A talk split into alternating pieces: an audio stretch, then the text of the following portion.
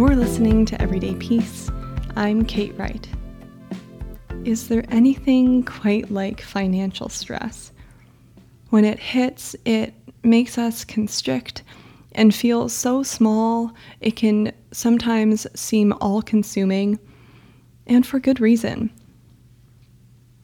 It is a need for food and shelter that translates over to our financial life.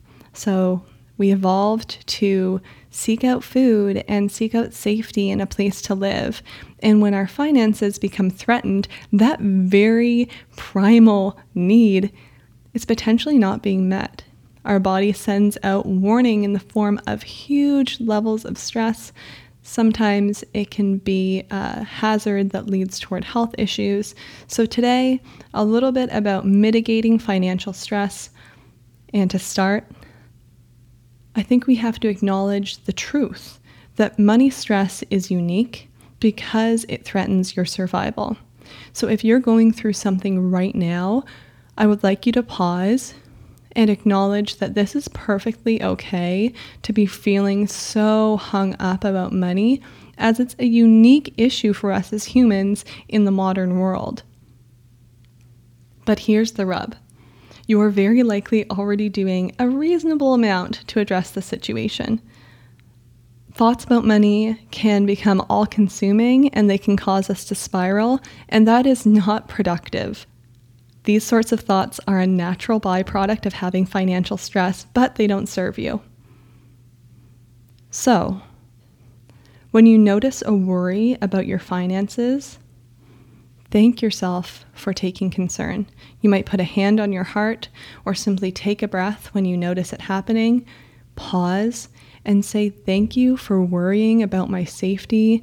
Thank you for trying to keep me safe, but I'm going to drop this right now and then drop it. If the thoughts continue to come up, continue to interrupt them. Thank you for giving me this information that I might be at risk. I'm going to drop it. Financial stress might be a recurrent problem for you, or it might be situational. So let's break both of those down right now. If financial stress is a recurrent problem, I urge you to give yourself the gift of time and attention. Sit down and make a plan. Think of this as short term stress versus long term stress. Short term stress is sitting down, looking your finances in the eye, and creating a budget or a system to help get things back on track.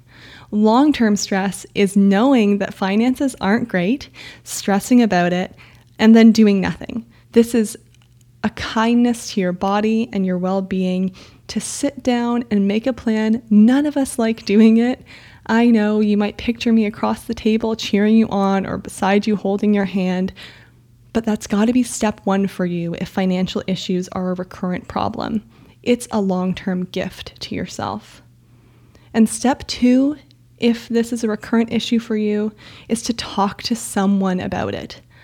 So often, our financial issues are compounded by shame, and that only creates more stress and more self loathing about a situation that's probably curable. So, you can talk to a friend about it and say, Hey, I've been having a really hard time financially. Do you mind just lending me an ear? Or if you feel ready, you might go and talk to a financial advisor and get a little bit of help making that budget. Just talk to someone, get it off your chest. You can absolutely do this and now. If financial issues are not recurrent for you, they're just a temporary problem, huh, acknowledge that. Acknowledge that this stress will pass. This financial situation is absolutely something you can handle. And though this experience might feel threatening, it will not kill you. That's it for our financial stress talk the first of a few that are coming at you over the next couple of weeks. I encourage you to continue using the gratitude practice just below this episode in the feed throughout the month to remind you of how much you have, regardless of what else is going on in your life.